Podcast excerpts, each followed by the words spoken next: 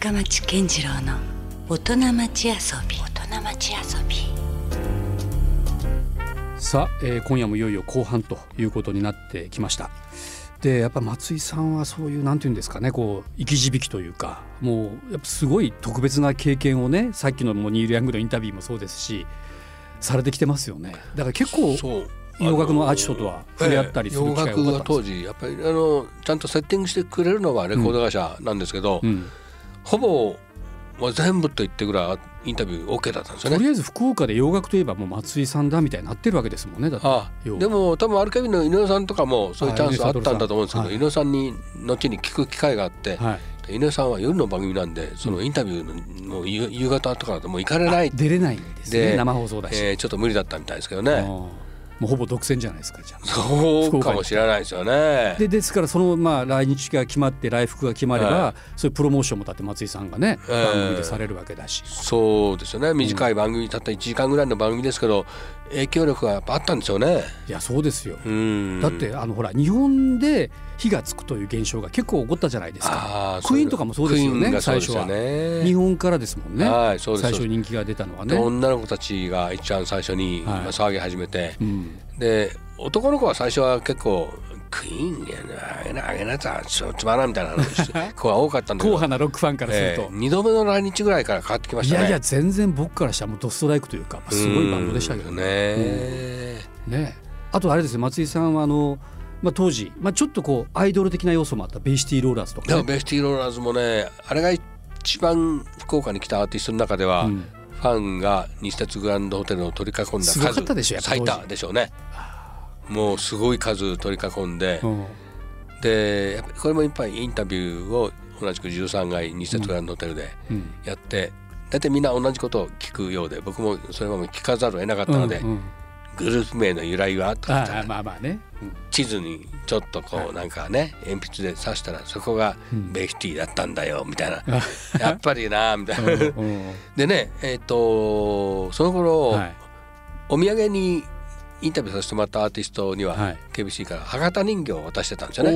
はでアメリカの確かあの音楽雑誌だったと思うんですけど、こう見てたら僕らが渡した人形と一緒にうん。ベスティローラーズのメンバーが写ってる写真がね、おー。ちゃんと掲載されてたんでおーちゃんとこうやって持って帰った偉い偉いと思ってね、うんうんうん。ええ。松井さんのお土産が、そうなんですよ、うん、一番思い出に残ってたりしてね。はい。うん。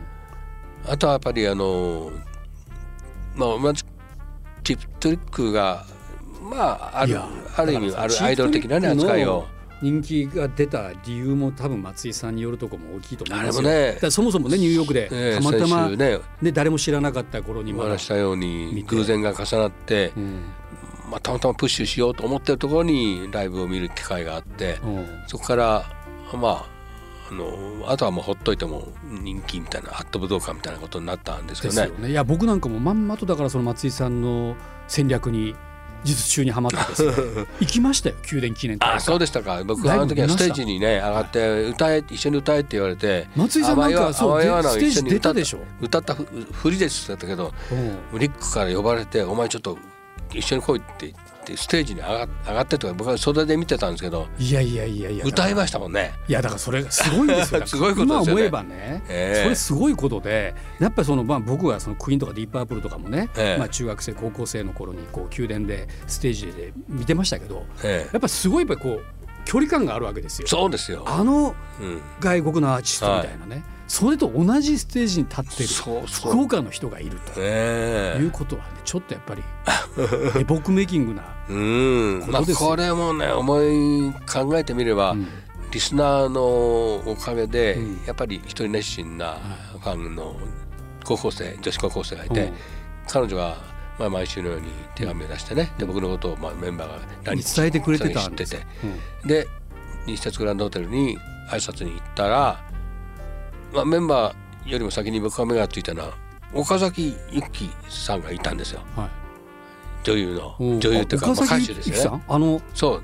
あ歌手の。あの俳優もされていた。女優もされていた。女優ですかねメインは。はい。なんでこんなとこ岡崎由紀がおるんやろかと思ったら福岡ですもんね。ね。うんなんでですか？これは実はですねそのご一行についていたうん。レコード会社の、うん。お方のうん。まあガールフレンドだったんですね。ね。そのレコード会社の方は、うん。あのソニーをお作りになったはい。森田さんのい。ごご子息でいらっしゃってですね。そうか確か最初はねその森田さんが僕の顔を見て「お前は何者だ」みたいな顔で言われたんですよ。うんうん。そしたら他のスタッフが慌てて「うん。いやこの人は KBC のアナウンサーで」みたいな、はい。でそこからコロッとまあ態度が変わった方だったんですけど、それで、はい。後に確か結婚したんですよね。いや確か結婚されてるはずですよ、ええ藤井美樹さんとそのソニーそうか彼女を連れてきてたんですよ森田さんは。うわそんな裏話が そうありましたね。うーん。いやーまあ。だからチープトリックとはだからもう交流があそうったんですよね。でだからそれからも。やっぱりああいうアーティストは珍しいなと思うのはやっぱりちゃんとファンと、はい。あるいは関係者とは相対したら相手の言うことをよく覚えてるのと名前も覚えていてい、う、んで13年後から78年に初来日で、はい。91年じゃないえっと78年から10 94年頃ですから94年頃。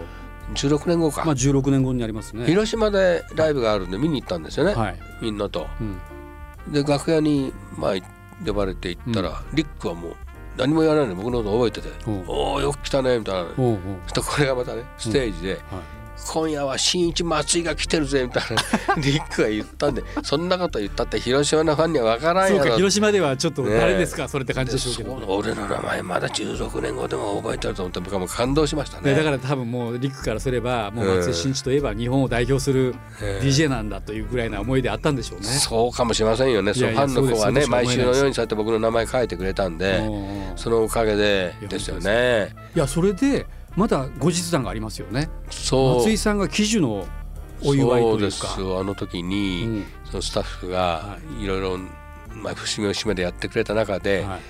どうしてもね、うん。リックと再会させたいっていうのがあったみたいで、うん。最初の50周年 DJ50 周年の時にはそれが叶わなかったんですよね。うん。で喜寿の77歳の時に、うん。どうにかたどり着いたらしくて、うん。で本番で僕はもうずっと喋ってたんですよ、ま、番組で。はい。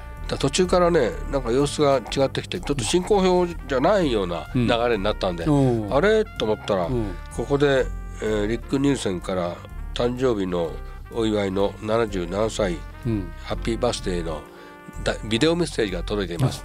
えー、なんやそれ。完全サプライズなんですね。そうなんですよ。でそれ音声も別についてたんでそれ紹介できたんですけどね。いやびっくりしましたね。そんなことに応じてくれる方も応じてくれる方ですけどさて執念でうんねたどり着いたスタッフもねよくやったなと思ってね。確かにまあそのなんかねスタッフも頑張ったんでしょうけど、ええ。それはやっぱりかなりこう感慨深い。いのやーがありました。そこまでやってくれるとしかもですよ、うんあのー当時デビューした頃とは違うもうレレコード会社も変わっていて、うんで当時70年代当時に世話になっていたレコード会社の人が、うん、そのビデオメッセージを撮るために動いてくれたんですよ。おおすごい。それはねちょっとあり別のえないでしょレコード会社なのにね。別に関係ないのに だからいやいやいやこれはねやっぱ長くやってるとこうやってあのやっぱり丁重に扱ってくれるありがたいことだなと思って、ね、これがもう松井真一リスペクトを表しているエピソードじゃなないですか？周りの方々がね。だから僕にとってはまあやっぱり一番印象に残るって言われるとやっぱり一番近くにいたチープトリックというアーティストがね一番、うん、ですよなね。るほどね。で去年一昨年18年に、はいえー武道館アット武道館から40周年ということで、はい東京のゼップではい。ライブがあったんでそれを見に行ってそこでも楽屋であそこでも再会話をすることができましたね。わあすごい。えー。いやー洋楽のアーティストはそのインタビューはできても、うん。その後々までねそうですよ。なかなかないですけど、まあ一回きりだったりそうですそのことがね多いはいと思うし、うん。うん。もう完全にだから向こうからしてももう松井さんのことはねはい。しっかり刻まれてるわけですかいやいやねあのーまあもうこれ以上はないと思いますけどね。いやいやいや、ええーこの深町健次郎の大人町遊び、えー放送記念300回という節目にですね松井真一さんにお越しいただきまして本当にありがとうございますーいやーもう光栄でございますありがとうございました。こんだけいろんなことを喋らせてもらう機会はなかなかないのでい。やいや本当はだから改めて私もねなかなかこう普段だとこうお伺いしにくいことが、まあ、番組だから逆にいろいろねはい根掘り葉掘り お伺いできたりもしてすごい楽しかったです。次はぜひ私どもの番組に、ね、お招きしたいと思いますいやまあもうそれ呼んでいただければもう喜んで私、はい、あの行かせてくださいぜひ。はいいやでもあのなんて言うんでしょう。もう本当にあのね先週から今週とあのもう松井さんのそのいわゆるこのテレビラジオという業界もう60年にわたって、ずっといまだ現役でね、えー、されてらっしゃるという、はい、そういうまあ節目でもあるかと思うんですけどもどうですか？これからまあラジオ、うん、ねまあまあ DJ、はい、こうあってほしいなって思うこととかあります？自分がこうしたいということももちろん含めて。もうねラジオの将来はどうなるんだろうという、まあ、ラジオというメディアそのものが危ういって人もいるし、うん、でもこの耳からだけ聞く、うん、そのメディアっていうのはね、うん、まあ、なくならないだろうとも思うし、多分僕はなくならない方に手を挙げるんですけど私も実はそう思います。ただですね最近の週刊朝日だったかな、AI が普及して、なくなる職業 DJ って書いちゃったんですよね。なるほどね。そうか。だ誰がロボットがやるのかよみたいな、うん、でもなんか血の通ったおしゃべりがね、うん、だから情報でもダメで、うん、情報だけでもないと思います。で音を真っ先に手に入れてかけたいというそういう、まあ、有利性ももうもはやメディアにはないので、どれだけ気持ちでリスナーに伝えることができるか、というところでしょうかね、うん、その気持ちという部分は単に言葉だけでは表せないので、うん、そこをまあどうやって受け取ってもらえるか次第ですけどね。うん、どれだけだからなぜ松井さんが60年間も喋り続けているのかというのがね、多分聞いてるとちょっとずつ分かるような。あ、ね、だから本当にもう今のはまた新しいそういう世代もどんどん活躍はしてほしいけども、えー、でもやっぱりそのなんていうんですか松井さんじゃないと伝えられないことがね、えー、きっとあるからそういう需要がいまだにあると。音楽はだって皆さん好きだよね。好きなんですよ。これは不変だと思います音楽なくなったらみんな困るでしょ、う。ん、だからいろいろまあラジオも携帯は今後も変わるかもしれませんけどね、えー、聞かれる、聞かれ方とか、えー、メディア自体は変わるかもしれないけどこの関係性みたいなものと、えー、その音楽が一つのね媒体になるっていうのは多分変わらないんじゃないそうですよね、うん、でいわゆるノンストップでかかるのもまあこれはこれでいいんですけど、うん、途中なんか入る一言というのはね、うん、これを工夫したいなと。なるほど。なんかありきたりの表現じゃなくてね、うん、なかなか僕もボキャブラリーが多い方ではないのでいやいやいやちょっとその辺はできるのかできないのか分かりませんけど、うん、その辺をちょっとやってみたいなというのとあとやってきて、えー、以前 KBC ではやらなかったこう訳詞をね、うん。やってなかなか楽しいんですよね。それはあの、はい、私もところどころ聞いたりさせていただいてますけど。だこれ博多弁バージョンでやってみようかなと 今度思うんですけどね。なるほど。いろんなよりちょっとなんかね響くかもしれないです。地元の人にはね。はい。うんいやいやまああのそういうことも含めてあのやっぱ改めて松井真一さんに皆さんにもねぜひ触れていただきたいですし、まあもちろんもうすでにねあの毎週のように聞いてらっしゃる方もいると思いますが毎週金曜日ですね8時から10時まで、はい、えこのラブ f m でストリートノイズという生放送やってらっしゃる、はい、これどうですか？あの体力的に全然まだまだこうきついとかないんですか、あのー、前後に本番の前後に、うん、それこそ、まあ、鼻声で、うん。それうん、なかなか声が出づらかったりすることはたびたびあるんですけど、なぜか本番の2時間だけは大丈夫なんですよね。これは先週ぐらいだったかな、まあ、そうなんですけど今日も結構これ鼻詰まり状態なんですけどそうですか。全然なんかはっきり聞こえます。自分ではねちょっとまずいなって今思ってるところですけど、うん、まあ、多分なんとか聞き取っていただける状態かなと思って。あのもう普通であ松井さんすみません。ここに来てお伺いするのあれお年おいくつですか？81になりました81でしょ。で A 六輔さんが80過ぎて少しぐらいの時に、うん、結構ねあの聞き取りづらくなってらしたんですよね。するんですよそうなったら俺はもうやめると思ってるんですけどね。いや松井さん全然大丈夫です。今のところ大丈夫ですかね。全く問題ないです。いやいや。あのそれさえ、まあ、クリアできればね。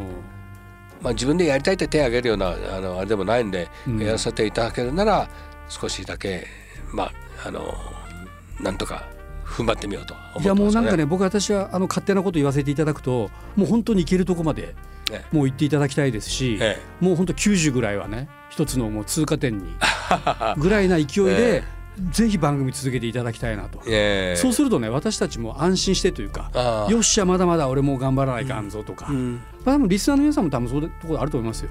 まあ、僕みたいにねもう直接同じようなことをしてる人間だけじゃなくてリスナーの方もいや松井さんがまああんだけまだ元気にしゃべりよっちゃけん、うん、俺もまだ頑張らないかんねみたいな。そうですよね。皆さんできますからね、うん、そうですよ。もうあの年金も75歳以降しか出なくなりますからねきっと 将来は。あのやった方がいいですよ、いやいや、ね。えー、そんな後期高齢者の松井さんがもういまだにね全然現役で番組されてらっしゃるということが本当どれだけ励みになってるかという。いやありがとうございます。ということでまたあのぜひですね節目になったらまたあのお招きしたいと思いますし、まあよかったら私もじゃあいつか松井さんの番組にお待ちしております。お邪魔させてください。はい。ということでもう本当に嬉しかったです。先週今週と、え記念すべき300回という中でですねお迎えしたのは、えー、我らがラジオ DJ の松井真一さんでした。300回おめでとうございました。ありがとうございました。どうもありがとうございました LoveFM Podcast. LoveFM のホームページではポッドキャストを配信中。スマートフォンやオーディオプレイヤーを使えばいつでもどこでも LoveFM が楽しめます。LoveFM.co.jp にアクセスしてくださいね。LoveFM Podcast